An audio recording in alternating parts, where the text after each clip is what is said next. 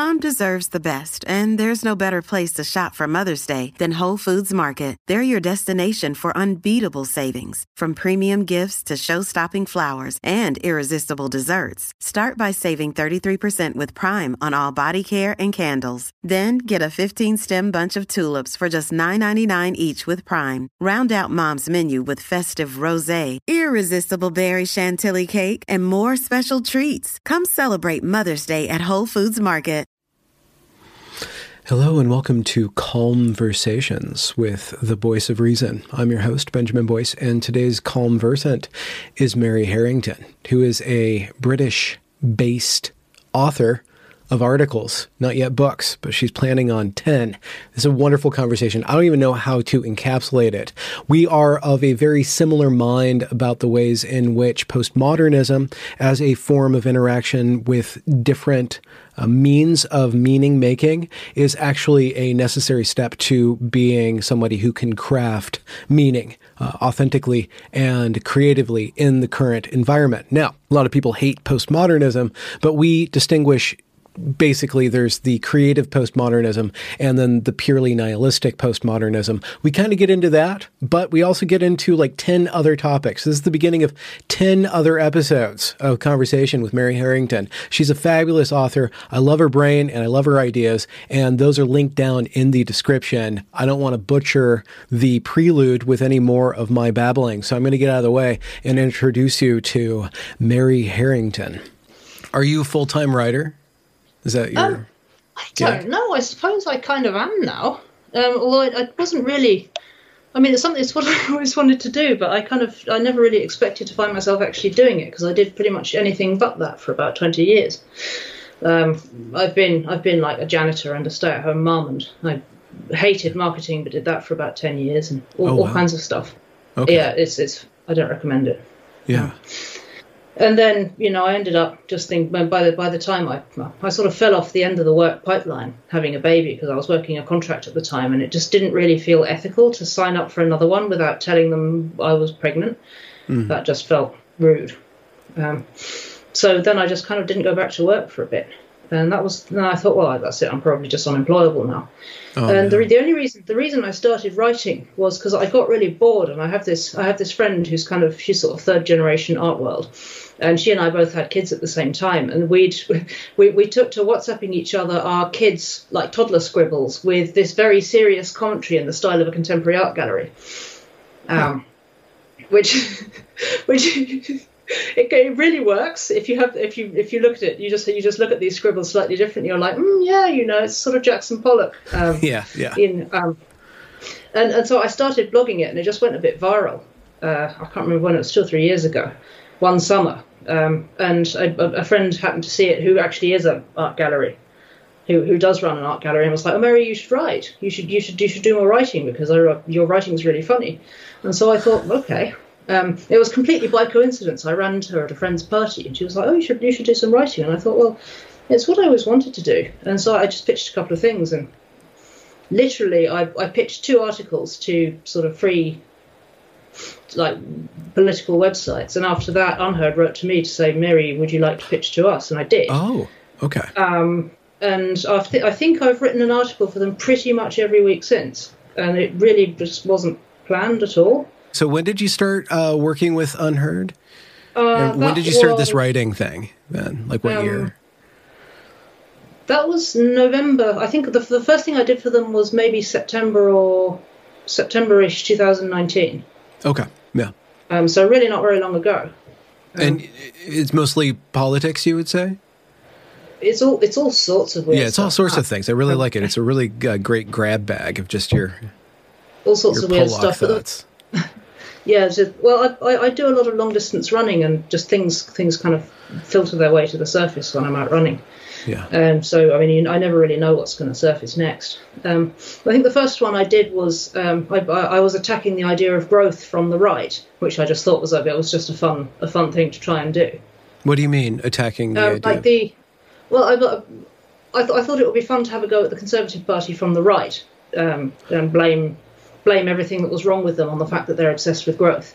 You know the way the left has all of these sort of sacred ideas, these these sort of these areas where you must not go, and there are certain and there are, there, mm. are that, that's just the way it is. You know what I mean? Yeah, yeah. Uh, and and you know people on the right are always fond of saying, well, you know, we're not like that. We just kind of, you know, we have our, um, you, you know, we, we we accept facts and evidence, and you know, we're not ideological about anything. And I, yeah, bollocks. Yeah, right. right. And and I uh, so I just wanted to argue the case that economic growth has become for the right exactly the same sort of sacred cow okay. as certain certain identity categories and sort of rules about what you can say around identity have for the left um, and that basically pretty much everything that conservatives used to believe have been sacrificed to the great god growth.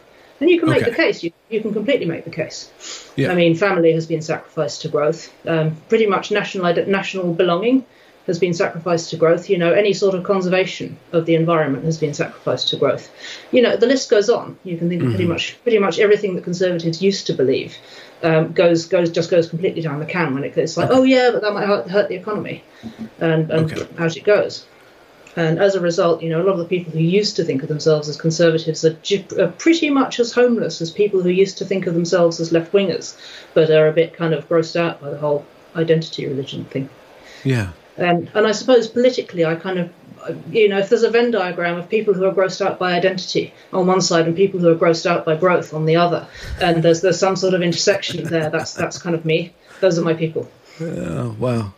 Yeah, there's this uh, kind of theory that I, I, guess it's not a theory, but this diagnosis of the current state of the world, at least the Western world, uh, which kind of makes the case that there's this managerial elite that runs everything, these bureaucrats that are not elected, you know, the deep state, which can be taken as a conspiracy and uh, one sense, but also just as reality. If you look at America's federal government, it's this huge behemoth that just kind of feeds on the populace and you know kind of divvies up resources in this way or that way. But basically, it's just this huge class of people who are all trained within uh, certain you know universities. Uh, they're they're the, basically the ruling class. Now there's the super rich and then everybody else, but in between is the people who actually control the world, and they are the actual their will is what's implemented in government. And I think that a lot of the identity politics stuff is a great way for them to uh, insulate themselves from you know the outsiders in a variety of ways, and then enforce conformity with you know this kind of basic way of thinking. And then also it could be uh, made uh, the case could be made that neoliberalism and neoconservatism, which are about growth, about market economies, are basically it benefits those people more than it benefits anybody anybody else. And the outsider populations are kind of, uh, you know, we, we play this game of electing officials and playing in the surface politics, but the people who are really controlling everything are untouchable. I think there's a lot of truth in that. You know, whether or not um, whether or not pointing it out is going to make any difference yeah. is another question. Yeah. Um, I mean, I think it, yeah, it's, it's a difficult area to get into because it's sort of hard to talk about without sounding with, without sort of getting into quite kind of tinfoil hat territory. And you know, and I, gen, I genuinely don't think there's there's any sort of in, there's there's a massive conspiracy going on in any sort of meaningful sense. You know, to to a degree, what we have is kind of is it's a kind of emergent property of just the way the way things have fallen out. Yeah. Yeah, I don't I don't really I, I, don't think there's some there's some kind of great you know there, there, there isn't a group of lizard people out there who are kind of pulling the strings behind the scenes. You know, they, that there is that there exists a class of people who are who've organised things by accident or by design. You know, pretty much to suit their own class interests is difficult to dispute. Mm-hmm. I mean, but perhaps you could say that there's you know that it's just in the nature of a ruling class to do that. You know, if I have a criticism you know, if I have a problem with it, it's not even, to be honest, with the idea of a ruling class as such. You know, because I think you know, point point to any society which has ever existed with it beyond a rudimentary level of complexity, which does not have a hierarchy and does not have a class system. You know, I think that's very difficult to avoid. You know, if I have a criticism with the the emerging um, managerial elite, if you like. It's that I, I don't. I, I, think the prognosis for their ideology as a kind of long-term sustainer of a functional society is very poor. You know, I, I, I think they have a their, their worldview is incredibly antisocial and is just going to send things up in smoke unless it's unless it. Hmm. unless it get, adjusts itself a bit. Could Yeah, I we? mean, Uh, could you kind of take some pot shots at what that ideology is, what that mindset is, we can kind of criticize that? Um, Well, I would. I, I mean, I've I've characterised it elsewhere as an integralism of the self.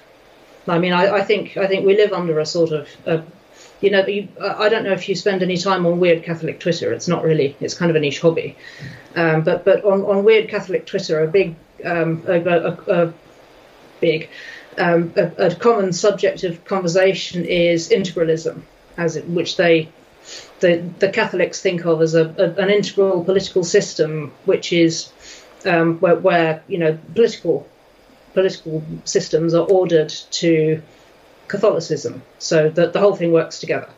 I mean, it's not something I could I could expand on in detail because I'm not a Catholic and it's really not my thing. but but the how, how did you end up in weird Catholic Twitter then? um, I, internet rabbit holes are kind of my hobby. That's why I ended up doing what I do, and it's why I Yeah. write about such an eclectic Okay. set of things.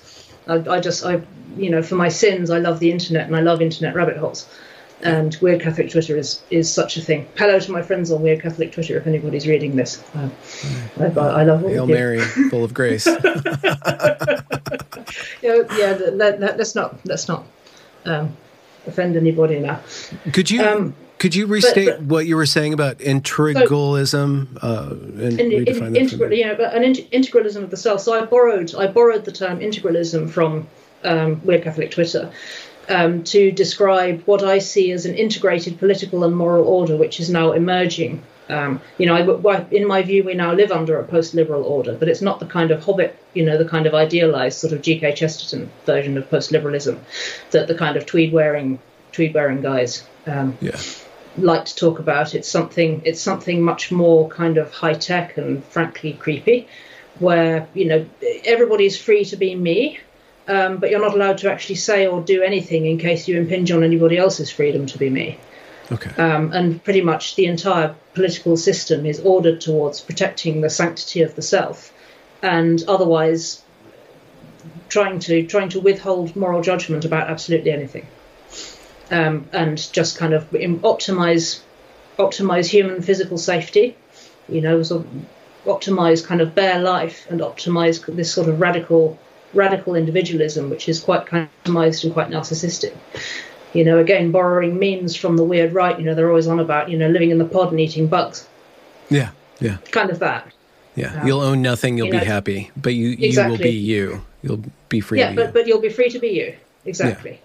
And you know that's that's the that's that that's how I would characterize. That's the sort of mood board, if you like, for an integralism of the self. I mean, it's at the risk at the risk of getting into quite radioactive territory. Pretty much the first move that your your new president made upon arriving in government was to sign into you know this executive order, which effectively abolishes biological sex in law in favour of how people would like to define themselves. Um, and, and for me, you know, some I, I thought that spoke volumes because what it what it speaks to is the idea that um, there are no natural limits to who we are. We must be we must be liberated to be ourselves, even o- even over and above the constraints of our own bodies, and even over and above sometimes you know the class needs of other of other groups of people who might protest. Um, and so and and and its its complete indifference to materiality speaks to me. You know, I mean, it's a, it's a straightforwardly it's a religious edict that says you know we, we just don't care about materiality.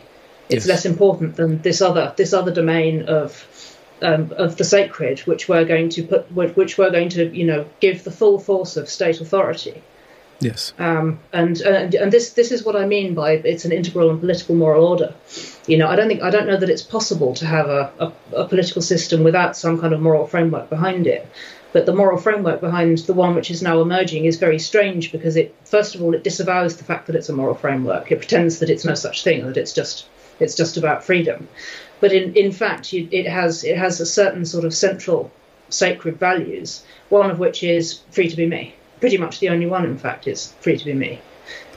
Um, you know, within within with you know with with a lot of small print, a lot of asterisks, and a lot of small.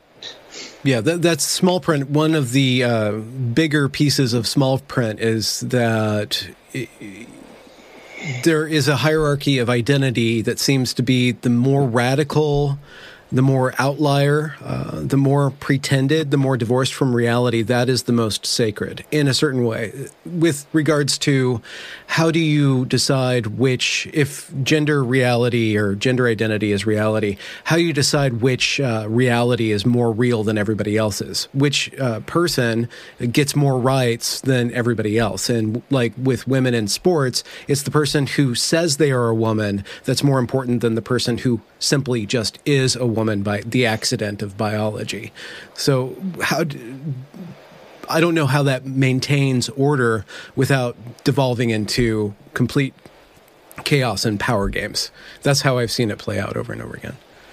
Well, the, the short answer is it doesn't. Um, so what you, I mean, the, the logical, this is what I mean when I say it, it has a poor long-term prognosis um, as a as a moral order. You know, if you put the full force of the state behind letting people basically inhabit their own reality, it's difficult to see how that can be contained in any state of order, as you say, except without a you know as a state which is as repressive as the the the individual freedom of every single person living under that state is complete.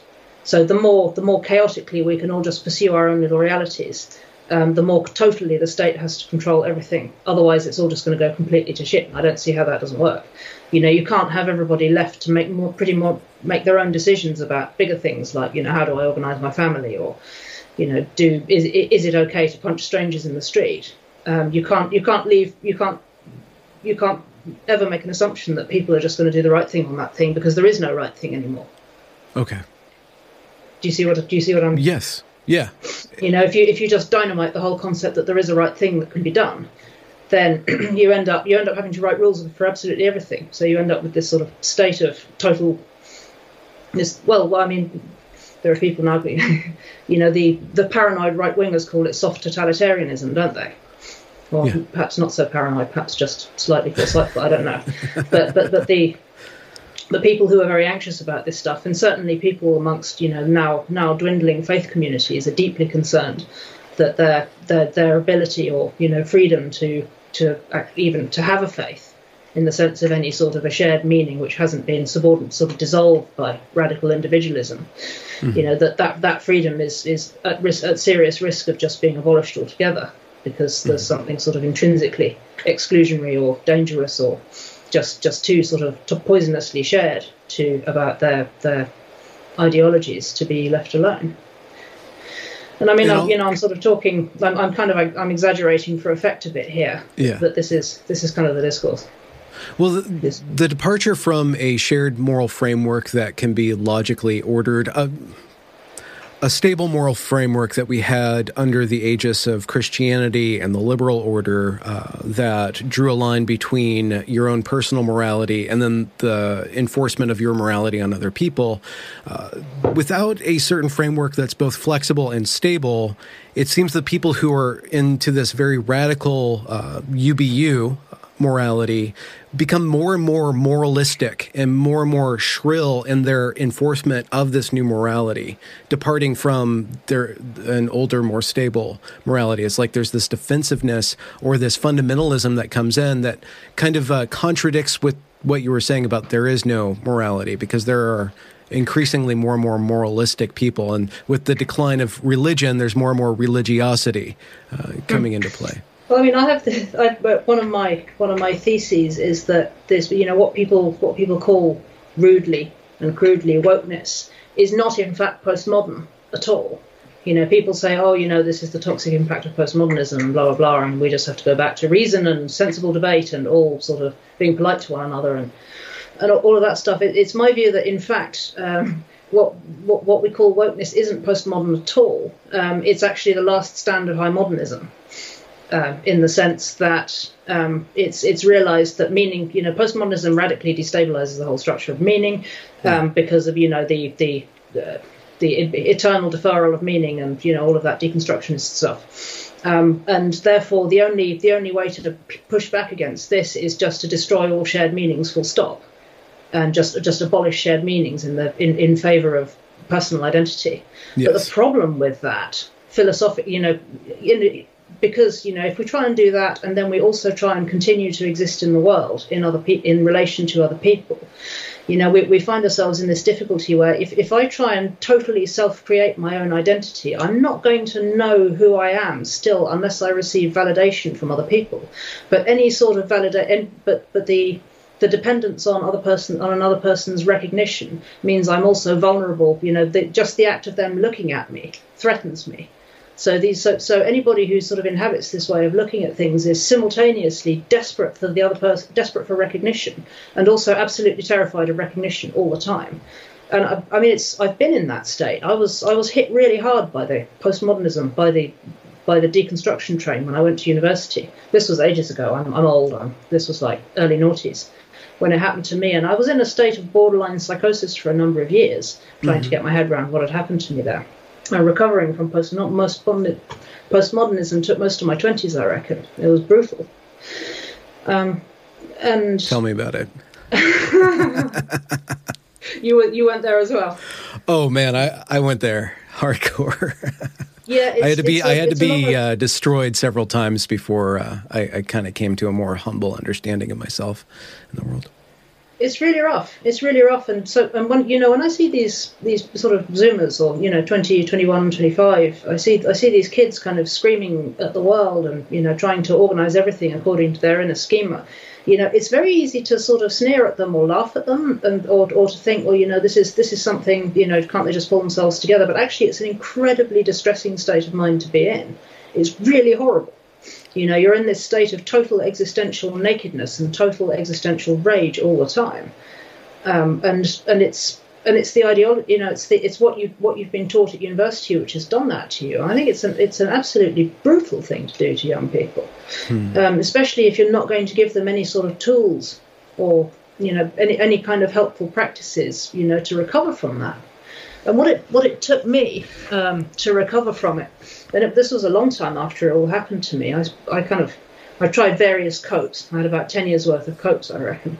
Um, and what cured it for me was to, was training as a psychotherapist, which sounds it sounds a bit kind of off the wall, but what it was an incredibly curative thing to do because I, I discovered that there was also there was a postmodern turn in psychotherapy as well. You know, they call it the relational turn but this is this is key. It's not deconstructive. It's actually reconstructive, because what what happens? You know, you get the same you get the same sort of decentering of objectivity as you do in the whole postmodern dynamic. But the critical thing is, uh, just by by virtue of you know by, by virtue of the terrain, you know, it's it's all about the dialogue between you and the other person. So you can't you can't just disappear into solipsism because otherwise, why the hell are you bothering in the first place? Yeah. You know, besides this, but this of this of this guy's going to pay you fifty quid at the end of the session anyway, and that's that's real enough, okay. Um, so, so you've got to find a way of accounting for the, your own decenteredness as a subject and also the other person's sort of decentered subjectivity in a way which still allows for talk and communication and growth. Hmm. Um, which is which is just radically at odds with with the the very academic postmodernism, which just goes off on this kind of nihilistic one where everything is power, like there are no values, there's no meaning, and everything is power. And instead, it goes off on it goes off into something which is which I think is quite beautiful and quite accepting. That says, okay, we're both in this mess, but yes. we're in it together, and we have to, you know, we we have a responsibility to own, own our own shit. But we also have a responsibility to do our best to hear the other person in the full knowledge that chances are you're going to get it wrong most of the time. And it becomes just a radically self accepting and radically kind of, you know, does the you know a willingness to reveal yourself as the as a therapist comes into the comes into the dynamic in a way which just isn't the case. You know, it's there's a lot of discussion in relational psychoanalysis about you know when when and where it's appropriate to reveal what's going on for you as the analyst. Yes. Which is just totally at odds with, with what happens in more classical psychotherapy, where the, the analyst is object is objective and separate and detached and supposedly you know, remains a kind of blank page. And yeah. within, in the relational turn, it's much more of a dialogue and it's much more connected, and and it's much more. It's it, it's much less polarized between a, a supposedly objective observer and a supposedly completely kind of open and exposed subject.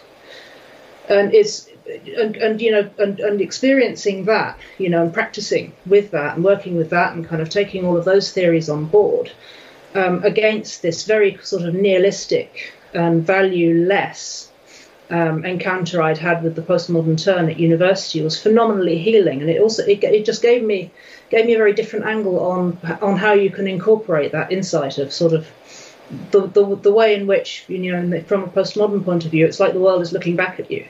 You know suddenly you, you know your reality isn't solid anymore. And there's a sense in which everything's just made of meanings.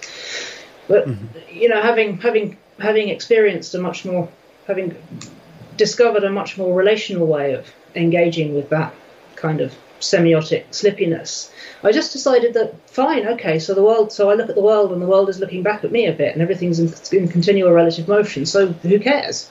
So what? So what? Everything's moving a bit, and I'm moving with it.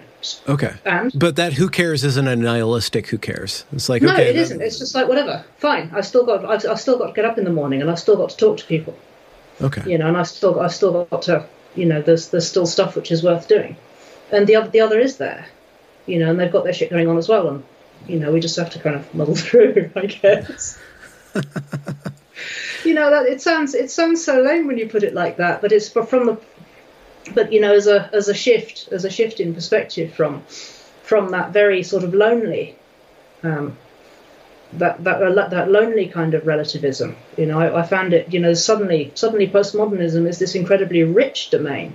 You know, it, it if, instead of exhausting culture, it just opens it all up you know, and it, it was as though I'd look, I'd been looking at something in photographic negative that was suddenly the lights came on and I could see the world in color. It was just, and, and suddenly, you know, viewed viewed through that light. De- deconstruction is not, it doesn't have to be a destructive thing. You can also do reconstruction with it. Yeah. I keep on saying that. People don't believe me. It's true though. it's true. It's true. You just have to you just have to make the leap of faith that says no, actually, the world is out there.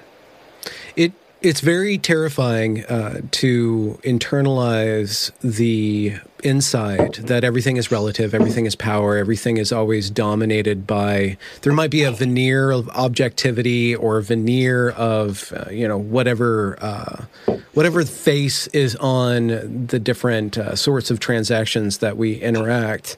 It, it, it's always a cover for something deeper, primordial. It's just uh, kind of levers and hydraulics of energy going around in all these different ways. Once you see that mask, it it is uh, you get shooken from from my own perspective growing up a christian uh, kind of having this realization that god is god and the way that we dress up god is completely arbitrary and just has to do with a bunch of different accidents that evolved over time into something that's stable enough for human beings to collectively worship that which is or collectively name that which is nameless. But i, I went into this complete free fall which was uh, that first moment in my my early 20s, breaking out of that, there was tremendous amounts of energy because I was free and I was releasing all the energy in that wild deconstruction of myself, my morality, and everything that I had inherited. But at the end of that, I was completely exhausted, uh, completely devoid of purpose and direction, and I had to go through uh, multiple phases of, of reconstructing myself. Um, and so I understand people from a traditional uh, mindset or conservative mindset say, don't go there. Don't leap out of there because that way lies ruin. You look into the abyss and that's all you're going to see. Not only does it look into you, but that's all you're ever going to see. But when you get through that phase to the other side of that, you have all these tools in your pocket to say that I don't need to break down Christianity. I don't need to break down Islam. I don't need to break down uh, neo capitalism or whatever. I can do that but I know that at the other end, I'm trying to make meaning that that connects with other people. Ultimately, I'm trying exactly. to stir yes. up other yes, people, yes, and and then exactly. and then and then collectively, we're making this consensus reality. Um, but if we if we're responsible with that, we can still do it logically. We can still tie it to biology. We don't need to go into radical identity politics. Yes, yes, yes, yes, yes, yes, yes, yes. All of that. It sounds like you and I came to a pretty similar place in terms of you know, okay, so so now we have we have to reconstruct. So now what? Here we are. and then you have uh, you have uh, infinite material basically as an artist yeah. as a writer. Yeah, yeah. You, you like you can go on a run. and You're like, okay, I can do. I can do this with this. You can do anything with anything at this point uh, because you are grounded uh, between possibility and actuality. Like there's a more mature relationship after you give yourself over to that process. Yeah, I think so. Um, and it's it's also, as you say, a slightly more humble way of approaching the mimetic field. You know, if you like, the, the symbolic field. Yeah. You know, the the whole field of meanings. I, I, have a I had a great friend. I say had because very sadly she died last year. An extraordinary woman, a writer called Wendy Wheeler, who who was a pioneer in the field of biosemiotics, which is a very yeah I know you, you, you really need to go there if you're interested in this stuff. Um, but biosemi it, it's the the study of meaning making in the natural world and across the natural and the human worlds. Basically, okay. uh, applying the the the the ideas of you know. It, semiotic dialogue to biological and even sort of you know organic chemical principles. You know, yes. taking the idea that actually the world is not made of information; it's made of meanings, and the dialogues between different creatures and different species and different you know ecological systems within the natural world are you know they're they're interchanges of meanings. You know very, very much like you know the history of ideas you know the way the way ideas evolve in relation to one another mm-hmm. you know is a is an interaction you know between larger and small you know the, the, the greater and smaller megafauna of the the domain of you know history of ideas. You know you can yeah. see big ideas kind of blundering blundering across the savannah and little ones kind of swarming you know what I, you you know the sort of thing I mean. But of course that happens in the natural world as well you know, in a sense, you know, this uh, uh, an analogous analogous process of meaning making is at work in the natural world as well, and to an extent, you know, and it also it also gives you a lens for looking at the way the human world dialogues with the the the, the rest of our planet, mm-hmm. because it's not as though there is no interaction. I mean, if you one one example I found which I really love is is a it's a t- species of North American moth this is going to sound like I'm going off on some really bizarre tangent, but but bear with me for a moment. Um, this is it's a species of moth which is generally it, it, can be born either almost completely white or almost completely black, and it's just a kind of you know throw of the dice. But I believe it used to be that they were almost all white because of something to do with their environment and the way they camouflaged themselves meant that it was just more advantageous for these moths to be born white rather than black. Yeah. But over the course of the 20th century, that has reversed because pollution in the in the areas in which these these moths tend to inhabit has been such that actually the backgrounds that they live on have changed colour. So natural selection over time has meant has made it more advantageous, you know, in dialogue with human civilization, you know, for for better or for worse, yeah. um, has has changed the colour of these moths over the course of maybe of, of a few decades, maybe a hundred years. So it's it's not, and so so in in you know in a sense the the, the dialogue of those, those moths as a species with their environment includes a dialogue with the human world and its environment. And it's not as though those two things are separable from one another. Could you could we explain um, the difference between information and meaning? Uh, because meaning uh, is uh, meaning's built out of information, but uh, it's not reducible to information. Just like a sentence is reducible to words, but uh, you, it's made of words, but not reducible to words. Is that correct? Um, I mean, the, the, way Wendy would put it, um, I, am going to have to quote her here because she's much better on this than me. Um, she she borrows a lot from information theory, but you know, very very very crudely, she would say. Um, that information is the study. Information theory is the study of the exception. It's the anomalous signal. Um, so if you're if, if you're looking at if you're, you're listening out you're listening out in a whole a whole load of crackle for the voice you know that and, and the voice is in a sense the exception to the crackle okay if you understand okay. it but the study yeah. of meaning signal to noise yeah right right right exactly information theory is looking for the signal not looking for the noise but meaning is the is the noise so you everything know, meaning, meaning except for that isolated signal. Yeah, me, everything except the anomalies. Meaning, information is is the thing that stands out. Okay. Um, meaning is the the ordinary patterns that everybody just tunes out because that's just what always happens. Okay.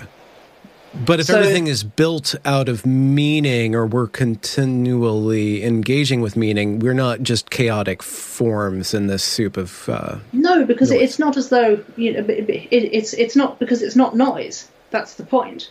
From okay. the point of view of, it's only from the point of view of information theory that meaning is just noise or irrelevant or nothing or just um, to be filtered out. You know, and in fact, in, in in fact, the whole domain of meaning is you know immensely complicated and worth studying in its own right. Yeah. Um, I mean, as a, an, an analogy which I made on this is is what it's like being a mother to a very small child You know, the days just kind of bleed into one another because you know it's it's pretty repetitive looking after a small baby. Mm. Um, you know, the babies are lovely, but they're not great conversationalists. Um, and you know, you and somebody might say, "Oh, you know, how was your day?" And you'd say, "Oh, oh, my my, my daughter said bat for the first time," um, and that would be that would be the signal. But in fact, the, the what was significant about the day was everything that went the way it normally does. You know, the fact that we got up at the same time as every day, and the fact that you know she she she needed changing X number of times, and she had X number of naps, and and these things these things are or aren't the same as what happened the day before. You know, all of that is incredibly rich information if you're a mother, and if you listen to if you listen to a, a mother more more than a parent, I'm sorry, but you know if you if you listen to a parent doing handover with a childcare person, they'll communicate all sorts of things about how the day, how the about what was ordinary about the day, and also as well as what was extraordinary about the day. Mm-hmm. Do, do, you see what I'm saying? Mm-hmm. You know, the study mm-hmm. of meaning is the study of what's ordinary, and the study of and the study of information is the study of what's extraordinary. Okay. You know, and they're both yeah. they're both useful kinds of information. But in, yeah. in in the context of a child, it's as important to know what about the ordinary as it is to know about the extraordinary, to know about the patterns. You know, it's if I'm if I'm looking after a baby, I need to know when she normally sleeps. Yeah. For example. You know, I, I don't and what all the different signs mean, the body right, language, exactly. uh, like uh, when when she starts getting grumpy, you know whether it's because of food or bigger problem, uh, another instability in her life that you need to f- help her figure out how to manage. Right, exactly. You know, there are but you but you have you have you need you need all of that context. You need all of that ordinary in order to make any sense of the extraordinary. Hmm. and you know in, in, in a sense you know we're, we're a bit lost in trying to kind of in trying to parse the domain of meaning and you know whether it's in the natural world or in the human world because because we're we're massively massively hyper attuned to signal and not and and, and, and, and are just dismissing everything else as noise you know, Could at a very fundamental level. That's that's why why I think mothers and what what mothers do, and you know, infant care and you know the the care of small children is so much marginalised in the modern world because it's because almost all of it is about um, it, almost all of it is about meaning, not information. You and know, that's why it's all it, very embedded and relational sort of a concept. There's this uh, concept of unpaid labor that's uh, usually assigned to women in the home, uh, taking care of children uh, and maintaining a clean house. Um, that it, it, seems like calling that unpaid labor is the attempt for the information economy uh, to attach information to quantify yes, yes, yes, and to reduce all that uh, all that life into something that can be paid or unpaid or, yeah. or and, politicized. I, I reject that whole framework.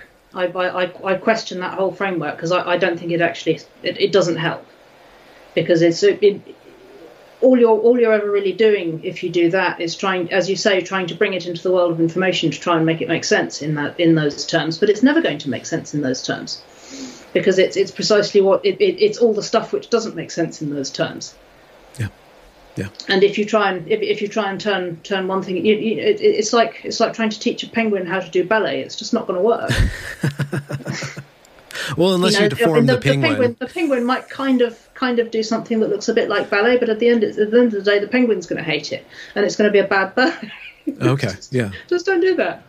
I really think uh, I've been toying with this for a really long time, and it does come from my experience working with children and kind of being, uh, kind of taking a parental role and doing mothering and fathering and understanding mm-hmm. the the balance of those two patterns of behavior and the need to switch between one and the other in order to optimize how the child is uh, going to attenuate themselves to themselves and the world. Uh, but I've thought for a very long time that uh, feminism, academic fe- feminism, when went about uh, trying to understand and promote the female uh, in in an academic, very dry or masculine form of knowledge of information. And if you really want to understand what it is to be female, you need to understand the novel. The novel is the way in which it communicates the breadth of experience of. Uh, of of what it is to be a woman and to go through all of that support work that's behind history, which I thought huh. of as of heresy. That that's just an idea that I've been toying with, and I know it's very impartial, but I like to use that as a stepping stone into like understanding what you think of as the proper way to conceptualize the the mother, the female, and the feminine. Uh, I, I, can't I can't pretend to have any sort of a last word on that. Although just sort of thinking about women and the novel, um, if that's a line of thought that interests you, you should you should have a look at the moral panic um, around women reading novels in the in the 18th century because it, it was a moral panic. You know, people. Oh no. People yeah, yeah, yeah. No, there was ah. a there was a full of exactly a full scale sort of conservative. I think it was. I, I, don't even know whether it was conservative or what it was, but people people were deeply concerned about all of about you know women from from the aristocratic class down to your your sort of your serving maid. That instead of doing whatever it was that women were supposed to be doing, they'd be lolling around on sofas reading sensationalist novels, and it was a, it was a full fledged, possibly the first full fat modern moral panic. Um, it might, it might just. I'm not sure how it's relevant to what you're saying, but it, I, it, my, my gut feeling is it kind of is. Yeah. Um, there's this sense that you know, well, perhaps it's just you know, women reading about themselves, you know, is is sort of somehow deeply dangerous. Um, I mean, the the short answer to that is I, I don't I don't know. I think part of the reason why it's difficult to talk about women and femaleness is because it's so contextual. Um, you know, one of the things I think about a lot is how is the the ancient the Jungian archetypes of the different ages of woman. You know, the maiden, the mother, and the crone, which is just not something which, which I think is desperately, painfully absent from feminism. You know, there's a you know a lot of what we think of as academic feminism ju- really just centers the maiden. Yeah. Um, there's and there's a little bit about the mother, but mostly as a problem to be solved and a little bit about the crone, but only in the sense of actually these days of mostly just being an embarrassment to be shut up because they, they know that biological sex exists. Mm. You know, that's pretty much the only relationship that, fem- that academic mainstream feminism has with older women. Yeah. You know, there's certainly there's certainly no sense of, um, you know, the, the the, the time honored position of older women, which was taking a step back from raising their own children and telling everybody else how to live their lives. You know, they you know old, old women used to be used to be the guardians of you know the the the ultimate weaponizers of public shame in the interests yeah. of you know general pro-social mores. And i think i think women need to reclaim that. This is this is one of my slightly more radioactive opinions. I think the the, the the the reactionary feminist move from where we are is, is that liberal the you know the liberals by sort of by saying that we don't need we don't need shame anymore. And in fact shaming people is deeply bad and wrong and you can't even shame people with incredibly disgusting sexual kinks because that's just wrong somehow um, you're not allowed to shame anybody um, lest you be shamed back um, I, I, think I think women have kneecapped themselves really badly in that way. It just in terms of you know the relative balance of power of the sexes, because men, just by virtue of their biology, are always going to be stronger and they're always going to be more aggressive and they're always going to be more violent. So if we but um, and obsessive. Right, and, and obsessive, and, and, all of these things. You know, the, the male is more aggressive, more violent, and um, etc. and so on. But you know, it, it is my observation. I don't have any data on this, but it's my observation that men are morbidly terrified of being shamed, and they will also do almost anything in their power to make the women they love happy. Um, so it's it's it's my view. Women want to, you know, there's no point in trying to be as aggressive as men because it's just never going to happen. And and if you're if you're not going to wield the power of public shame, that just leaves you with a that leaves you with no option but to become this sort of um, tribally mobilizer of um, legislation. That's all you have left. So it's kind of not surprising that we find ourselves in a position where women are, you know, alternately sort of crying about how oppressed we are, um, and then demanding new laws to control how everybody can behave so that we're not oppressed like that anymore. Yeah. Um, but you know, if, if, if we'd only rediscover our power to shame men when they do things which are bad and wrong and disgusting, you know, a lot of that would probably just go away. I don't know. Maybe I'm a little bit ideal, idealistic here, but I feel like, and it would also leave older women with something, you know, because young women can can wield a certain amount of power by weaponizing just being hot. Yeah. Um, but but you know that inevitably that that dis, that dissipates with time. You know, we all we all become old and saggy in the end. And if you can't if you can't weaponize your hotness and you can't shame people, then you, you really do have nothing left. So it's no wonder no wonder that older women are really desperately marginalized. No. I hmm. think for, for the sake of for, for the sake of the crones of this world, and actually for the sake of the world in general, we need shame back. And, and specifically as a feminist project, I think we need to reclaim public shaming. Well, as long as there's uh, some sort of uh, measurement of accountability to keep you guys in line. right. I mean, I mean, as long as the shame is wielded by wisdom, and without yeah. wisdom, that without wisdom, I don't want that. I I don't think that it'd be good just to bring out that nuclear weapon again. Yeah, I, I, I would agree with that. I would agree with that. You know, you need, which, which actually it kind of brings us back to shared values, doesn't it? You know, because if you, if you can't you can't really mobilize public shame unless there are shared values, and perhaps that's the problem. You know, as long as long as you have a, an integralism of the self rather than any any sort of a shared moral framework, you know, there it's you know, public shaming doesn't really work because all you you, you have to you, you have to whip up the mob. You know, you can't you can't just rely on all of all of the other old biddies to to also tuck with you about the same stuff necessarily. Well, the relationship of the, let's just say, the crone to the power over the community is deeply, deeply rooted in the personal. Uh, she has that power yes. because everybody has known her from uh, birth, and she knows everybody from their most yeah, vulnerable yeah, yeah, state up to their most powerful state. And in this uh, kind of evaporated realm of social media, there is no personal connection. There's only personality connections. So the power of that form of femininity that is so rooted in community isn't there because there isn't that actual community. Yep, I think that's accurate. You know what you do about that, I don't know. Yeah. Um, I don't think I don't think there's a whole lot that can be done apart from you know enough people taking a personal decision that they're just going to commit to a place and actually talking to their neighbours. Yeah. You know, I don't I don't really know that there is much else that we can do. Yeah, we're all lost in the anywhere, and and so there there has to be new moral frameworks to give us uh, a compass. There has to be a compass in within anywhere, and uh, right now the magnetic forces are just spinning us around and spinning us around, and it's all about. Yeah, I, I, wonder whether I wonder whether that's even realistic, or whether whether we, it mightn't mightn't just be more pragmatic to to just opt out altogether and yeah. you know go make in a sort of mutiny, mutiny of the of the consciously self-chosen somewheres. You know, we might all be anywheres, but it doesn't mean we can't choose to be somewheres.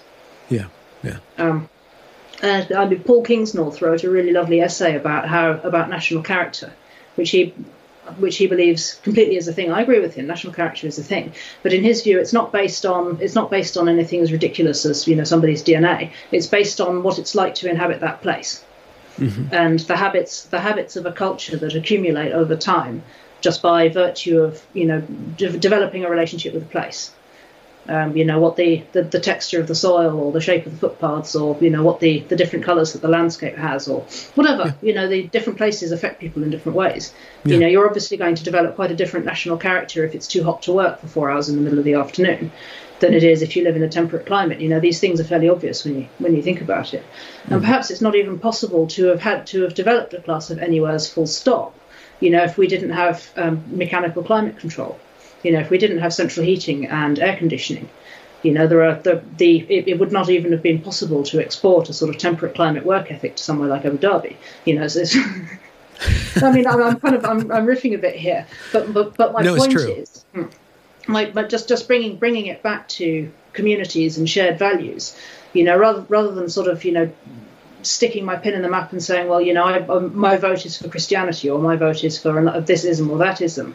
I would say, you know, if we actually just got offline a little bit more, she says, talking to talking to you on the internet, um, and spent a bit more time walking around our places, you know, we might find that, you know, in, in common with other people who live in those places, we can derive enough of a set of common values just out of living there together and all of, and the things that we have to do in order to make that work. You know, I don't really see any other way it's that we're going to end up actually really being able to reconstruct something. There I, don't, is, I don't see any other way it's going to go to echo back to uh, that novel insight, which I've actually replicated in my fiction about this realm of the Memoverse that is actually inhabited by creatures. Uh, like if you if you think of fiction as this realm where there's all these invented forms that kind of gambol about, you can see these big lumbering epics and these small little yeah, yeah, poems yeah. flying around. Mm-hmm within what we call echo chambers, echo chambers are the recreation of a space that's created out of memes or of, out of ideas or out of identities and group behaviors. And we are experimenting with uploading ourselves into this internet space that is formed out of relationships and environments and even temperatures of discourse, right? And the mm-hmm. how fast the mm-hmm. information flows, what kind of emotionalities involved, the, the moderator or the self-governing principles moderate the temperature of that Mm-hmm. information and how people uh, kind of come to be. It could be the case that we are experimenting and we can't go back. I don't think we can go back to until No. all the lights turn off. We're not going to go back to uh, It will know, happen. the pre-temps. But I hope it's not in my lifetime. Well, it ha- it's happening in Texas right now, so you know. It is. Right. It is. Yeah, let's but not joke. if we if we kind of uh, kind of revisit that uh, one-toned critique of the echo chamber and see it see it as there's these tribes that are trying to reform space that that's built out of something that's not connected to uh, a reality or a rhythm of day and night cycle. It's connected to just people uploading constantly their information. We can navigate that a little bit better and understand that we're in like you said with weird catholic twitter or there's different domains of twitter where you step in and you're like okay these people use gifs all the time. They're always reacting with gifs and you kind of adapt yourself to the flow of information there. Or like uh, some uh, this new app called clubhouse which is just built out of conversations and it's a kind of a reboot of a chat room. Uh, but the way that information flows in there is kind of uh, enlightening or lightening up certain other aspects of human uh, behavior. Uh, th- these are just kind of ideas. If we can understand uh, the terrain of this stuff, we can more than uh, n- we can not just critique certain patterns of behavior, but we can actually understand and engage with them, and then bring everybody uh, kind of awake to what's actually happening. And we can build better houses, build better uh, commerce and and places there. I hope you're right. I hope you're right. I mean, I, in my more in my more kind of black pilled moments, you know, by by my my theory of um, the social media kind of devouring of everything is that it starts out mediating, um, and then it moves to replacing whatever it started out mediating, and finally it grotesquely parodies it, and that's just the natural trajectory of digital communications. Could you, could you walk that through with an example? Mediating, replacing, Uh, let me th- parodying. let me think. Um, so I'm trying, I'm trying to think of a good example because there are there are loads, but it's it's it's picking out a really a good juicy one. Yeah. So I, I suppose I suppose a good example would be um, local newspapers. Um, if you think about if you think about, like so Facebook might start out um, mapping local community connections. Um, and and it, and it would start out just facilitating communications amongst people in the local community, say, um, and and but, but before long, um, it, it it stops just mediating and it comes to replace, um, say, local newspapers, or you know, a whole bunch of a whole bunch of social structures that were there before. You know, suddenly suddenly uh, the local newspaper can't afford, you know, the local newspaper which was free but which ran on on small ads can't run anymore because all of the because it, it's not needed because Facebook um, if Facebook carries all of those communications that used to go into the small ads um, and and then you take it on a step long a step further from that um, and suddenly your neighbours are all having fights about dog shit in the park um, and and all of it, and it's gone from it's gone it's gone from mediating to replacing to grotesquely parodying a a, a local newspaper and, and, and the, the job that a local newspaper did within a local community. Do you see what I'm saying? And, and, Yes. and I, I see that as the template for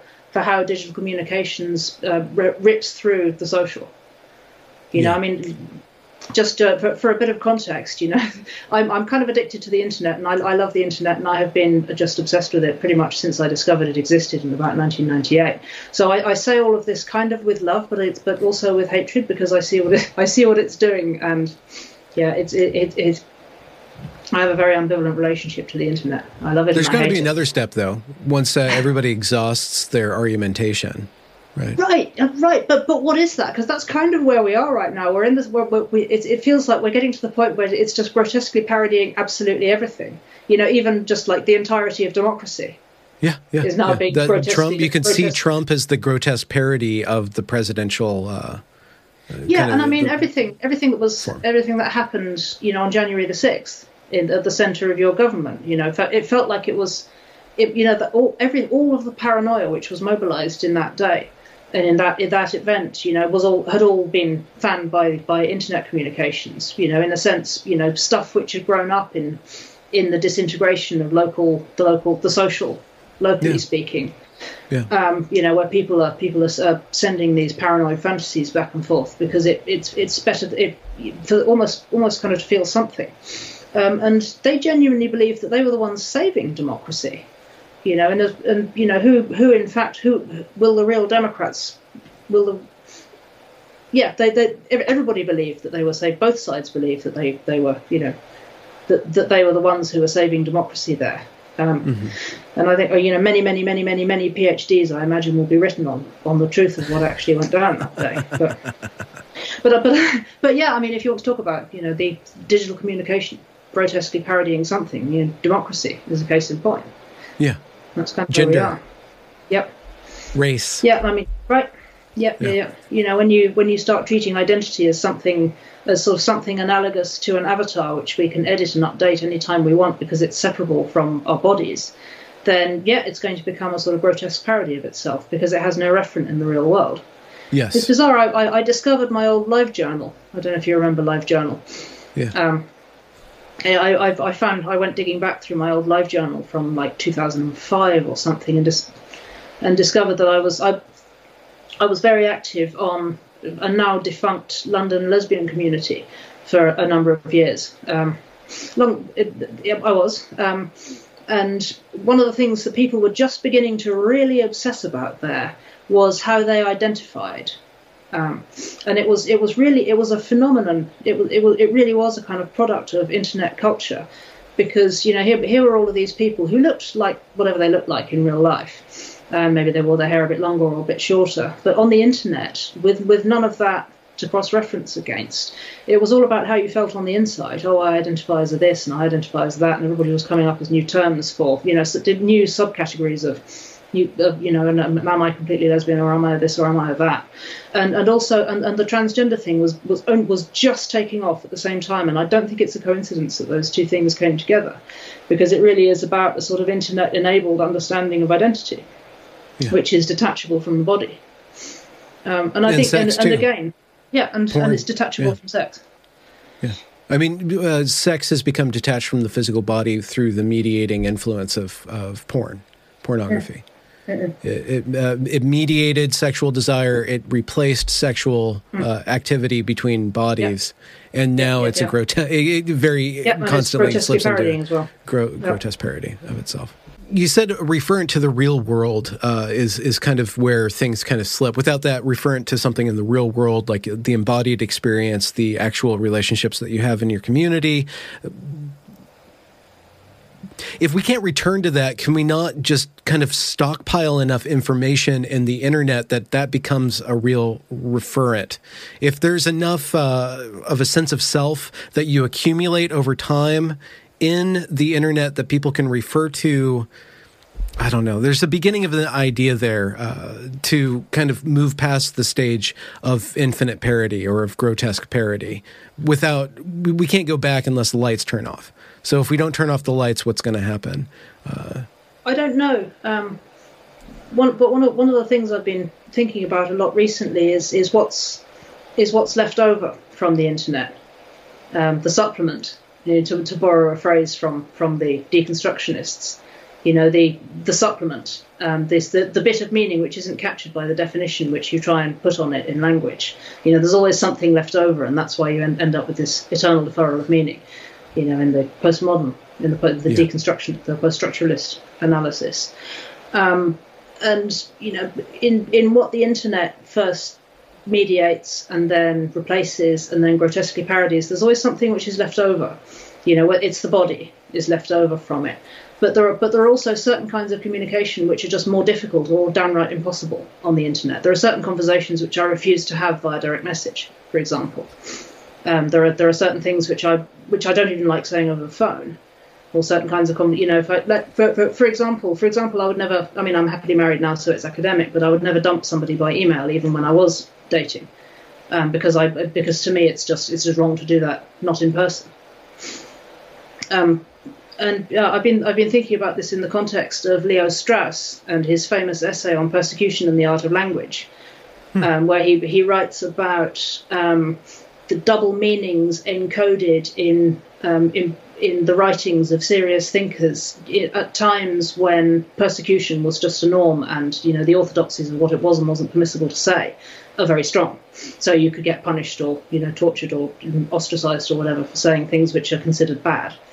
Um, and his his argument it's, it's, a subtle argument and I'm butchering it horribly here but his argument is that you know if you if you learn to read carefully you can you can find you, you can you can discern a trail of you know secondary meanings in the in the texts that come out of this time, which were intentionally laid um, for somebody with the right education and the right set of references to be able to follow it and figure out the the extra layer to whatever it is that's being said.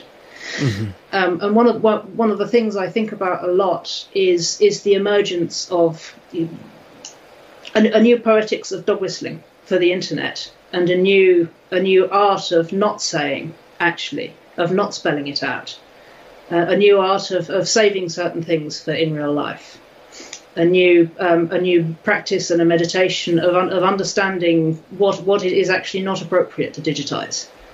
Um, and yeah, and that's and there are plenty of things which work just fine on the internet. Um, and in, that can, and if we're not going to turn all of the lights out, um, and, I, and I sincerely hope that doesn't happen in my lifetime, you know, there are, there are lots of ways that the internet makes our lives a whole lot easier. But I think we, we could do with developing a much more conscious practice for what we intentionally choose not to digitize and what we intentionally choose to to practice or you know to to reserve for other domains. Yeah. What we choose yeah. to leave out, what we choose to leave unstated.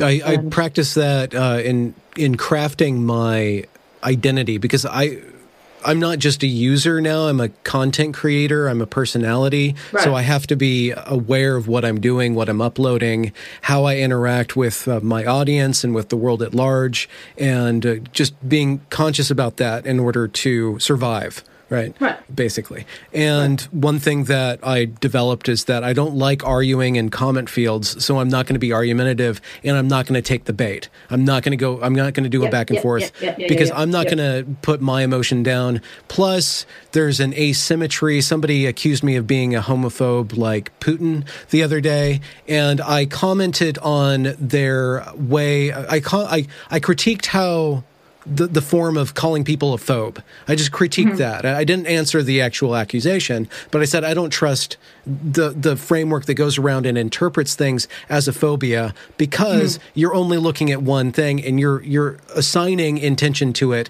and you're denying other ways of reading that in order to gain some sort of standing as somebody who has the power to judge somebody as being afraid or having a phobe or whatever and then somebody else is like, "Well, you're deflecting." I, I, I will answer that, but not in a comment. I will take things. I will answer criticism when I can perform them in front of a camera because I you can hear my voice, you can hear my tone, and then it's more real to me, and I'm not subject to some anonymous account defining terms and then constantly twisting my words to suit their argument. I'm not going to do that. So that's one example of uh, knowing where my medium of argumentation and of rhetoric. Uh, goes, where I can put yeah, uh, certain yeah, thoughts yeah, in one form, not another. Yeah, yeah, yeah.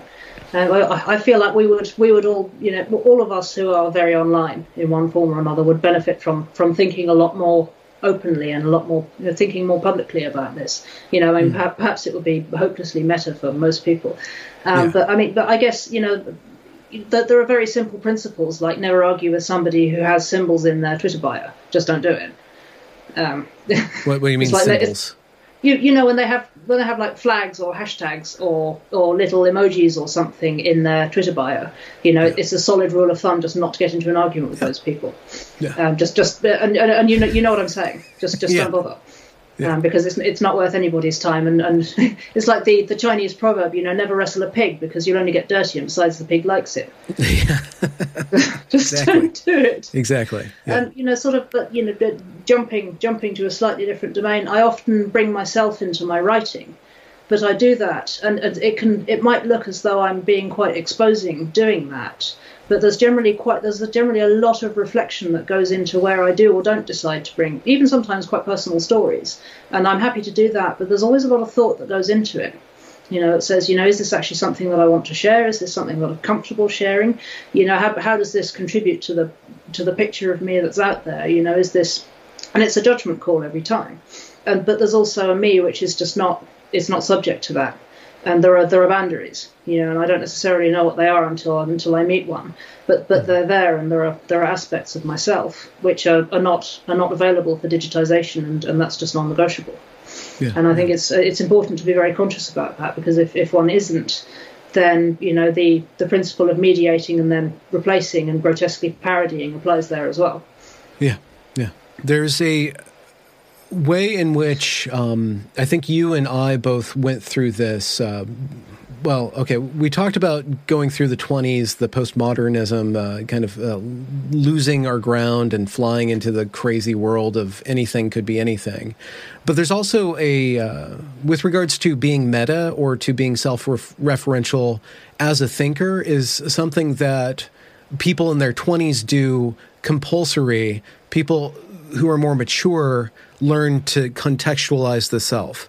And going through that phase or knowing when somebody your interlocutor whoever you're speaking to is in a certain phase of personal development where they're not necessarily narcissistic so much as they're just in a stage where they're always thinking through themselves and they can't they can't escape themselves so they're always referring everything to to themselves. It was very relieving for me when i passed through that and i could i could command when i brought myself into my work uh, and then because it was constellated with other things but it took me a long time to get over myself in that way. yeah way. again psychotherapy training is a fairly kind of brutal you know few short years of boot camp on that because a lot it involves an enormous amount of feedback from your fellow trainees you know you're you're reflected back to yourself in sometimes fairly un, always always gently always kindly but often unflinchingly by hmm. the people that you're working with in a way you know you, you build up an enormous amount of trust that people people reflect the you that you are as they see it back to you in a way which is illuminating but you know can sometimes kind of shake you absolutely to the core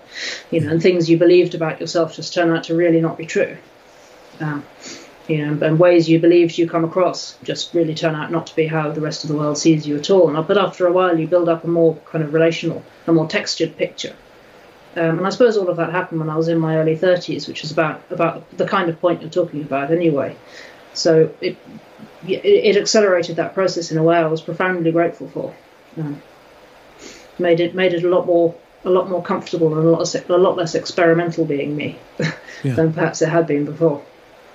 I to go back to that idea that I was trying to grapple for towards creating stability within a realm of you know experience that's not directly related to solid reality. So this uh, this realm of identity and the realm of the internet, without a referral to the stability of diurnal rhythms of actual work of the actual body, has a bunch of problems in it. If we can form trust, if we can use trust as a way to build stability within a relational poetics of the internet of internet personalities, that would be like the goal or if we can form trust then we can actually begin to build something that's more real uh, in the way that we communicate with each other online um, and there if we look at it as trust then we're going to have to investigate well what can formulate trust? What what is what what's that built out of? And i look at the way in which institutions such as the new york times are expending their authority. They're now uh, captured by ideology and the truth is something uh, secondary to getting their way in a way. So these institutions are of the media are devolving in their ability for me to trust them, which went away a long time, but more and more people are distrusting these institutions. And now I go and I defer my trust to the individual, the individual writer, the individual journalist. If they have a name, if I see that they have a, a set of standards that they apply to themselves, then I still I still form trust, but it's no longer with the institution because I know that the institutions are captured. But I can still uh, learn to trust individuals because I, I, over time, I see how they behave. Ultimately, I don't think there's anything that really builds trust apart from mutual interdependence. Um, if, if the, the difficulty with trying to create hmm. interdependence on the internet is that the, the whole thing is premised on being able to log on and log off as you please. You know, that's pretty much how the whole thing was built you know you opt in or opt out as you like and so you know it, it forecloses the the domain of actual interdependence pretty much from the word go You know, in the, in, I mean, in the sense that in the sense that I'm interdependent with my husband and my daughter. You know, yeah. they, they they rely on me and I rely on them, and that's a that's an absolutely rock solid, you know, incredibly textured um, set of obligations, which I'm, I'm committed to, and that's that's a huge part of that's a huge part of my, my world and what matters to me. hmm. And they, the the internet is designed to be everything but that. You know, you're you're never really interdependent with you. can be you can be well known on the internet, but in a sense you can always slip away, and that's kind of how it's that's how it's designed, and that's that's the appeal of it you can you can drift drift in and out of conversations. Yeah, and you, you can know, block you can, people that's sending information block, that they want to see. Yeah. You know, I can't I can't block my husband just because he says something slightly rude to me about what I'm wearing today. Yeah. I mean, I, I, could, but you know, it's not going to be a very functional marriage for very long if I do do that. Um, yeah. And it's you know the the, the two diametrically opposed ways of relating to people. And I, and I suppose you know if you can imagine some form of internet where we're interdependent with one another, then yeah. um, as in really, really, truly, genuinely interdependent with one another, then perhaps I can I can see something like what you're describing taking place. But until that happens, then you know I'm, I'm skeptical that we're going yeah. to be able to yeah. replace. Well, I think it's going to happen no matter what. I think that as you write and as your voice gets out there and you attract an audience and then you attract conversations and, and put yourself out there more and more and more, you become stabilized in there and you form a sense of responsibility to your identity, your personality that you crafted, but also that's reflected in the people that are that are responding to you and starting to trust you through your information, through somebody as a voice. I think that we replicate that as we as we proceed and as we formulate solid relationships that aren't just formed out of agreement or likes, but something more than that. So you're so you're talking about a kind of ethics of leadership in a meme community. That's what you're talking about, really, isn't is it? Is it leadership? Is that the yeah? That, that, that's that's what you're describing. Okay. Um, I mean, you know, I mean, you're you, you have a significant platform. I'm kind of nobody. Um, but but I mean, you have you have a meaningful. I think you have the makings of being somebody, though. you're not just well, anybody anymore. We'll tell well, you well, that. You're very, you're very kind, but I mean, you you have a significant platform and you know regular regular viewers and you know this this this very sort of textured. Um, yeah. and well and well established kind of dialogue with with a whole sort of memetic community, if you like, a, a virtual community, and and what you're what you're describing is is a is an ethic of interdependence with that community, or an ethical yeah. inter- interdependence with that community. Yeah. Yeah. You know, in a in, in, a sense, that community sustains you, and, and you're you're a trusted figure. You know, for a community, and it, it, it's a it's a relationship which isn't just a fly by night thing. So, I, I, actually, actually, yeah, I can I can see what you're saying, and in that in that context, I, I can completely understand how you might be talking about a sort of stabilized identity. You know, but being being a kind of being an anonymous, you know, but being an egg on Twitter is a different ballgame. Yeah, it is. It I remember totally is. it was a the, the point where I stopped being anonymous, my, my Twitter account that I, I, I tweet from now is started out as my old, and I was still I was still um, I was still anonymous when I started writing for UnHerd, and I think I was it was I was sort of two or three months into having written for them pretty much every week when I I made the momentous decision that I was going to go anonymous because it just seemed really stupid to have my actual name bylined on UnHerd when I was anonymous. so I was anon on Twitter. I just thought this doesn't this doesn't really make sense. So so I went anonymous, and I, I think I, it's put. I think I went back and deleted my entire Twitter history up to that point before I before I did go anonymous. Just because I couldn't remember reset. what was there. I did the Great Reset, and, and I don't think it was a stupid thing to do because I couldn't remember what I said about yeah. what, and I didn't give a shit who read it. Yeah, yeah. You know, but this this comes back again to the poetics of dog whistling and the poetics of what's left unsaid on the internet, doesn't it? You know, the, the, the sort of the idea that actually, you know, there are there are some things which it's better not to say or that it's better not to say online, and that actually there's a there's an there's an ethical, there's a personal and an ethical and a, and also an aesthetic dimension to that and that changes between uh, you can you can say the unsaid when you're anonymous because it's not tracing right. back to you or you don't or you don't care uh, but once right. you become yeah, your, yeah, yeah. or once you start to tie your real life to yourself then you start thinking about right, the game exactly. differently yeah yeah yeah and uh, and it's it's just you know there are people who are like well you know I should just be able to say what I like but you know either those people are lying to themselves or they have the hide of a rhino or possibly both um, I don't know well, there are some there are some people who are just kind of slightly sociopathic and genuinely don't care, but I really think they're a very small minority. Yeah. What do you want to do on the internet now that you're Mary Harrington? I, I, I don't know. I mean, I'm, I've just been sort of I, I, I just like writing. I like internet rabbit holes and I like writing about stuff. Um, I, I, I, quite, I've got about 10 books that I quite like to write, which I may or may not get around to writing. Um, there's an argument I want to make about why, why feminism, yeah, feminism against progress is the argument I want to make at the moment. Could you give me a byline for that? Feminism against feminism progress. against progress. I, it, I think this my, is why I reached out to you. well, because I think feminism feminism should oppose progress. Um, no, just your ideas on feminism, but feminism right, against progress. Feminism against progress. Um, okay. It's it's my view that the I mean the idea of progress is very very difficult to disaggregate from feminism because they the two have sort of emerged together, and it's it's pretty much taken as axiomatic that the word being to be a feminist is to be progressive. Um, yes. I, I, contest that idea because I think I, I, well I, I don't believe in progress. I am a progress atheist which makes me in in the 21st century something a bit like being a, a, a Christian, an atheist was. It would be, it would have been in the 17th century. I mean, basically okay. means moral dropout. If you don't believe you don't progress. by progress, you're not talking about iterative improvement of technology. No, I mean societies. I mean, human progress. I don't think there's any meaningful sense in which humans are better now than we were, say, 3,000 years ago. I just think that's okay. a bullshit idea.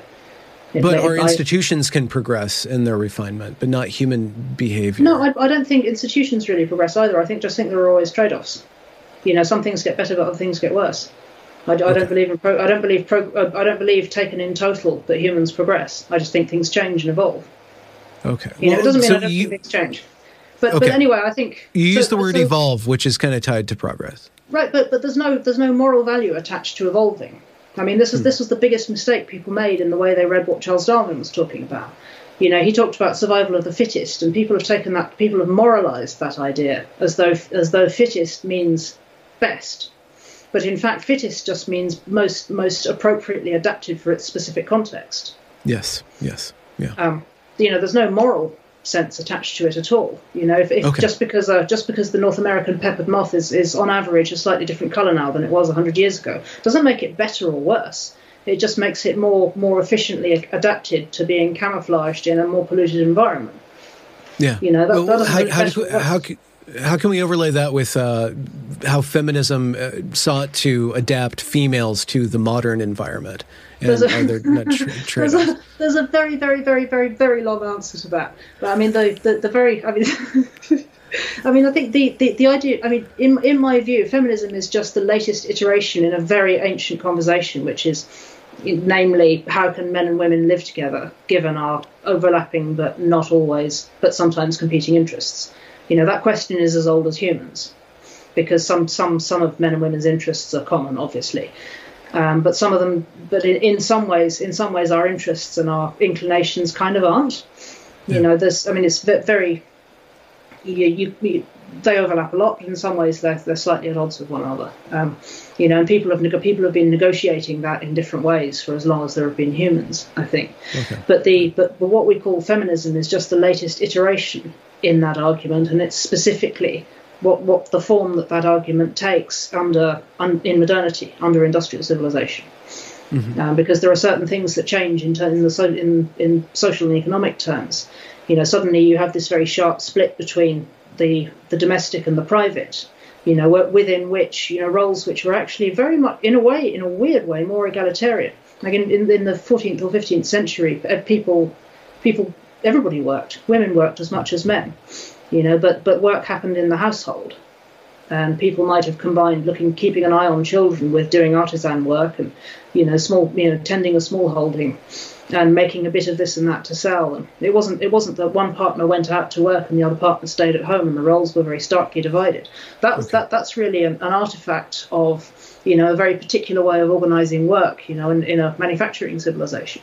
Yes. Um, so, um, so, so that's so actually, you know, what people the the tradwife subculture is just not very trad at all. It's not nearly trad enough.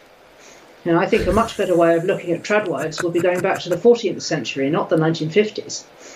You know, okay. and say, well, you know, what, can't we reorganize work altogether so that everybody works in productive households like they did in the 14th century?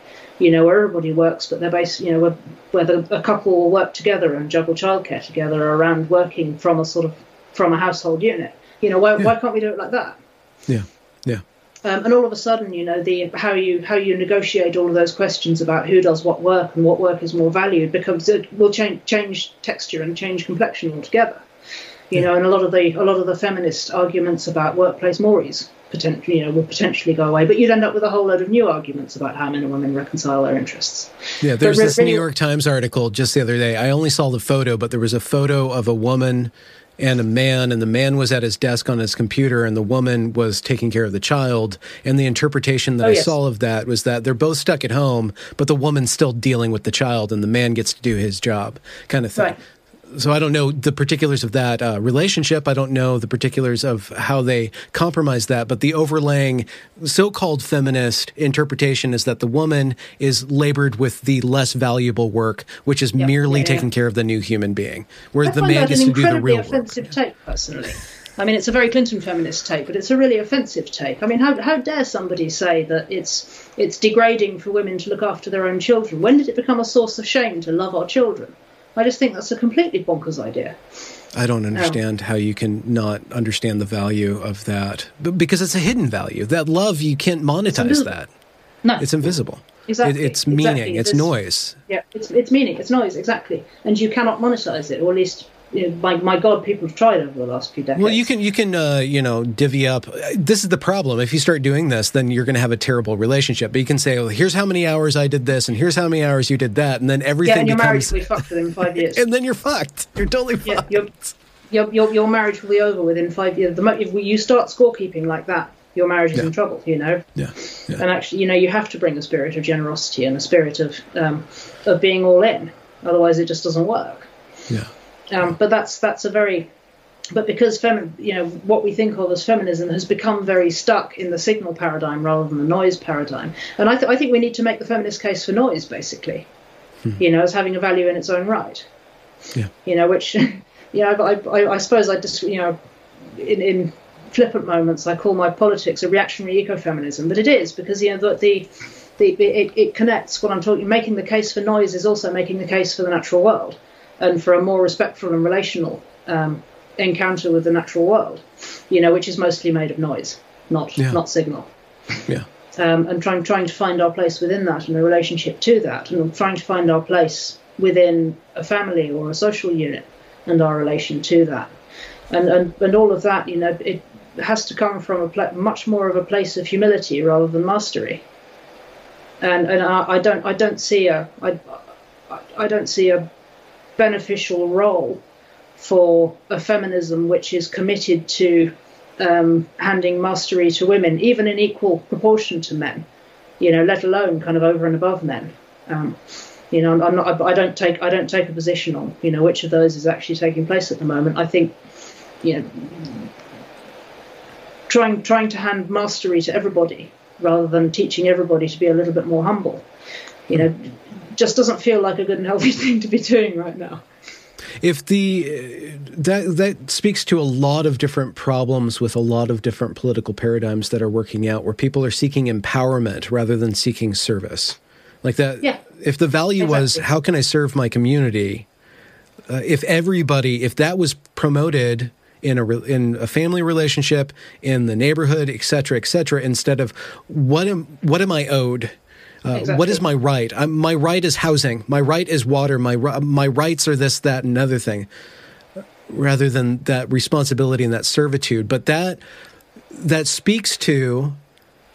I, I, can see a lot of people being very wary of promoting that. If you promote in your, let's say, feminism, that we are we're promoting a feminism of service and we're asking men to, to serve us and we're going to serve men which i guess is kind of the seed of that trad thing. There's some some form my husband serves me i serve him and everybody's in this relationship of service rather than this other uh, paradigm.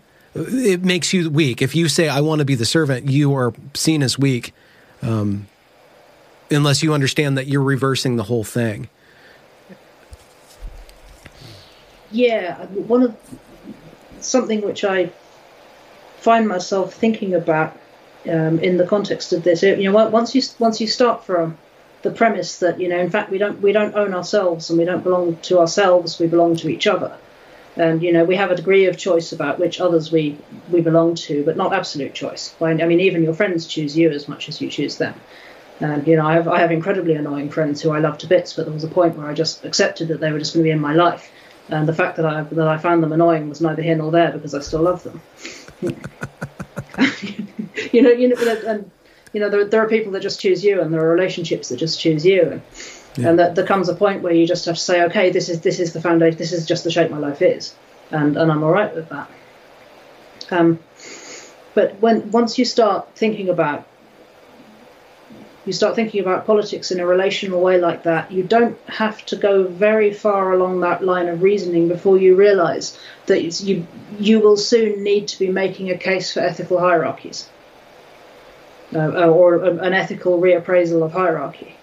If we all belong to ourselves and we're all the same, then we can try and abolish hierarchies. But if we all belong to each other, you know, just like in you know in the in the animal world, there are some animals which are bigger than others. Um, if we all belong to one another, we will find that some some people some people are, are, more suited to a leadership role than others. For example, some people will be are more suited to different kinds of different kinds of activity.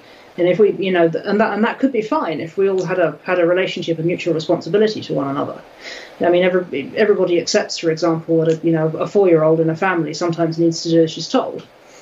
Um, you know, the, the, the anecdote I the, the, the, the story that makes me smile is you know my little daughter my, my little girl sitting there on the bath mat with with not a stitch on having decided that she doesn't want to get in the bath, and she said to me, "I don't want to get in the bath." And I said, "Well, you're having you're, you're getting in the bath," and she said, "You can't make me." And I said, "Well, I can actually." And I picked her up and I put her in the bath. And that's and that's that's you know in a very gentle way. That's my prerogative as her mother. You know, and that's you know that's that's completely appropriate. I mean, I know that there are some very radical egalitarian parents who wouldn't have done that yes. who might have sort of spent spent an hour negotiating instead. I, I, don't think that's a good way to live with your child. Yeah. You know, I think there's a there's a role for authority and there's a role for just accepting that there are natural hierarchies. Um, you know, and this is this is not to say that might makes right. You know, I'm not a Schmittian. You know, I don't think I don't think that it follows from this that a social order in which pure power is the only justifier of um, who gets who of who decides. But uh, but uh, but you know, just to just to flip that on its head for a moment, I think you know a, a, a political order in which pure power is the only thing which decides what what does or doesn't go is kind of what we have at the moment, in, and that's that's kind of what we're ending up with through the pursuit of egalitarianism. So you know, perhaps I'm being a little bit perverse, but I do wonder whether you know if we just made a little bit more space for you know, mutually hmm. respectful and mutually inter- interdependent hierarchies in the yes. way we organise our lives, we mightn't actually end up with a more a more holistic and more more egalitarian, in the sense of you know mutually respectful way of ordering things. I don't know, but it's it's I, I do wonder. Yeah, there's a uh, on one level. You brought up the relationship between you and your daughter, and then that leads me to a proper, probably a misconception. There's this um, in the trad realm there's a Christian, you know, banding about some Christian sayings about the the husband leads or the, the wife is subservient to the hu- husband and it imposes a hierarchical relationship between the husband and the wife. Um, and there's a proper way to do that and there's an improper way to do that. There's the improper way would be to say that women belong in the kitchen which is not what you're saying. Um, or th- that's going too far but there's this uh, if we can evaluate the personality in every given relationship between who's better suited to what and the and still I guess maintain the value of let's just say domestic labor or rearing the child and and make an honorable space to how important that is and beyond just being paid or unpaid. Um, I'm, I'm trying to fish around for how you establish ethical hierarchies, or how do you define that in such a way where it allows for people to be independent and uh, you know, uh, forestalls corruption that is inherent in every hierarchy. But there's going to be corruption whether you like it or not in every given I system. think the, you know, I'm I'm enough enough of a um, pessimist to think that you know the, the fallen nature of man, etc. You know, we there's always going to be a measure of corruption you know. yeah. There's always, there's always, you know, you can have, you can devise the most perfect system in the world, and people have spent, people's, people spent, got up some pretty hideous stuff in the 20th century trying to devise perfect systems. um, which which would forestall all possibilities of corruption, and, and it, it, somehow the corruption always creeps back in. So I'm, I'm I suppose I'm fairly I'm, I'm, I'm, fairly accepting of you know I, I, you you can't avoid a measure of that. You can't avoid a measure of that. You know that and that's not to say that it should be just welcomed or shrugged off or ignored. Um, but at least if you're if you're coming from a place that says you know this is this is a this is a heuristic rather than a set of in, in, inviolable rules, you know, yeah. then we, we have a better chance of, of applying applying these understandings in a flexible way, which are which is appropriate to the context, rather than just you know as a set of precepts handed down from on high, which are applied without regard to the individual human. Yeah, and I suppose that's I don't know that you can do any better than that, really. Yeah, so realistic, Mary Harrington so grounded in reality. uh, I don't know about that. Yeah, so so lost in internet rabbit holes most of the time, to be completely honest.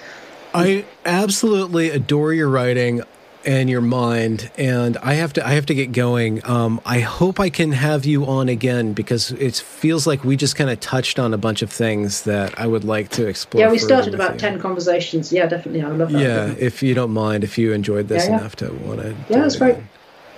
Do you have any? Um, uh, what are you up to next? What's on your plate next? Um, you, you write once a week. I will link your articles. Uh, is there any other big project going on? Uh, what am I? People what am I up to? I've got a couple of a couple of slightly more political things in the works, but but just just in the works. So there's nothing nothing really concrete to say about that. You know, possibly possibly a book project, but that that's all that's all again subject to so subject to discussions. You know, another another ten book projects that I want to do after that. I'm, I'm going to I'm going to write a version of the feminist feminism against progress argument at some point in the in the next few months. I have a I have a commission to do at least a chunk of that argument, which I'm really looking forward to because I've been wanting to do a deep dive into why conservatives have a problem with with women for a long time. You know, why is it? Why is why, why do people say it's impossible to be a conservative and a feminist? And you know, what what genuinely is so repulsive about conservatism to women? Because because because it's a thing, it's real. And I think a lot of a lot of those women who marched against Donald Trump in their pink hats in 2016, only to discover that biological sex has just been abolished by the guy who was supposed to be saving them from Donald Trump, are really very lost at the moment because they're like, yeah. now where do we go? Just fuck you all. Where do we go now? Um, and so, so I, I kind of I, I, want to sort of dig into that a little bit. Um, you know, there's a lot of politically homeless women out there, and you know, why exactly is it that conservatism is so repulsive? I've, I have some ideas about that, but I'll, I'll write it rather than trying to explain it. Is it kind of a yellow brick road to the Emerald City of some form of uh, conservatism? You think you're going to give women inroads to a more I don't know whatever you mean by conservative. No, I want to. I, I, I, want to salvage. I want to salvage women's political interests from both both sides. To be honest. With um, with I, what end then? Is there is there a way to encapsulate the end of your feminism? Well, I mean, just, if we uh, just being learning to live together, I feel like you know the the relations between the sexes are going down a very dark path at the moment. And again, you know, I, I have a kind of spectator position on that because I'm, I'm married and have been for some time and I'm very fortunate in that way. But you know, a lot of my younger friends it seems seem to be in quite a dark place in terms of you know the, the relationships between men and women, which seem to become it, it's like everything's becoming a, a very sort of zero sum game, where one side has to win and the other side has to lose, and you know and the casualties on both sides are just mounting up in a way which makes me actually, and over the longer term, deeply concerned for um, the whole edifice of women's rights because I, I, see a reaction brewing which will be very, very, very, very, very bad for women. And I have a daughter, so I have skin in the game. You know, my telos very straightforwardly is salvaging whatever, whatever I can of of the positives of feminism, such that my daughter can enjoy them, because I can see a very realistic scenario in which none of it is left by the time she's an adult. Could you give a concrete example of one way in which uh, women's rights will be uh, well, I mean, you know, but biological sex is being rolled back even as we speak. You know, the the you know, sex segregated toilets, sex segregated prisons, sex segregated sports. You know, all of that was fought for um, by by a whole class of women and is now being rolled back by another class of feminists. Um, you know, it's, it's perfectly plausible that my daughter will grow up into a world where, where there is no women's sport and there are no there are no sex segregated public toilets you know, perhaps that's no big deal. I don't know, but but perhaps it would be a really big deal. You know, we have we have to trust that everybody's going to behave themselves uh, in order for it not to be a big deal. Um, you know, there, there, there are and they totally will because they'll be given whatever they want. They totally because, because won't take advantage. Possibly go wrong, right? Exactly. What could possibly go wrong? But I, I, I have a, I have skin in the game. Yeah. So you know, of course, I want to salvage the best bits. You know, I don't really want to go back to a world where I have no legal standing in my own right, and I'm basically the property of my father or my husband. You know, that that yes. sounds pretty shit to me. you know, I quite like being a person, um, but um, I, I, think there are. Yeah, but fixating on progress and fixating on you know always always moving things forward and always there always being more to win, is is increasingly sort of moving the whole the whole movement in a direction which which benefits only a very small minority of women. You know, the, the, the ones who are really rich and can benefit and can enjoy all of the freedom, and they're leaning on all the other women. You, you wrote know, that article about Clintonian Clinton, feminism. Clinton feminists, yeah, Clinton feminism. Brilliant article. I'm going to link that one first. That was that was what I wanted to originally speak to you about because you, you said basically that the feminism that's active right now is dispossessing, just like so many of these political movements that are for the minorities from the left right now, or actually, you know, like defund the police. Who's being screwed over by that? Minority communities who are poor. Yeah, it, it uh, sounds uh, it sounds like it sounds like progress, but actually, what it is is class war. Yeah, you know, it, on so as, many fronts. Yeah, it's it's class war. I mean, defunding the police screws over people who live in, in poorer communities who can't afford private security. Um, Clinton feminism, you know, is, it's great if you're rich enough to be able to subcontract all of your domestic work, but it's shit for the women who you pay to do all of your domestic work and then go home to do their own. Yeah. Um, or, or employ undocumented workers to do it for them, who then have to go home, who, who then leave their children in another country being looked after by their grandmothers. Right, you, you, the, the whole thing is a Ponzi scheme. it's a pyramid. Yeah, it's a pyramid it's Amway. scheme. yeah, exactly. It's a the, the, whole thing is a pyramid scheme, and it's and it's great if you're at the top of it. But yeah. but you know, and, and sure, sure, subcontract all of your stuff, but you know, do you know, so call it what it is. Call it call it outsourcing. You know, don't don't say what, what, what you're doing is a moral movement for the advancement of half of the half of the human population because that's not what it is. Yeah. Mary Harrington, you're awesome. I want to have you back on. I have to go. Um, I will g- provide all the links to your material and uh, hopefully people get turned on to your rabid mind. I, I, don't know if rabid is the right word, but uh, just that's the first one that came to me. maybe. It's been fun, Benjamin. Thank you for having me. It's been great. All right. You have a good night. Enjoyed this a lot. And you take care. All right. Bye-bye. Ciao. Congratulations for reaching the end of the discussion. If you enjoyed it, do be sure to leave a review or a comment or a thumbs up or whatever you need to do to show that glorious algorithm that this is some good stuff. And do be sure to go and check that back catalog as it is brimming full of fantastic conversations. Links to provide monetary support are down there in the description as well. Have a good night.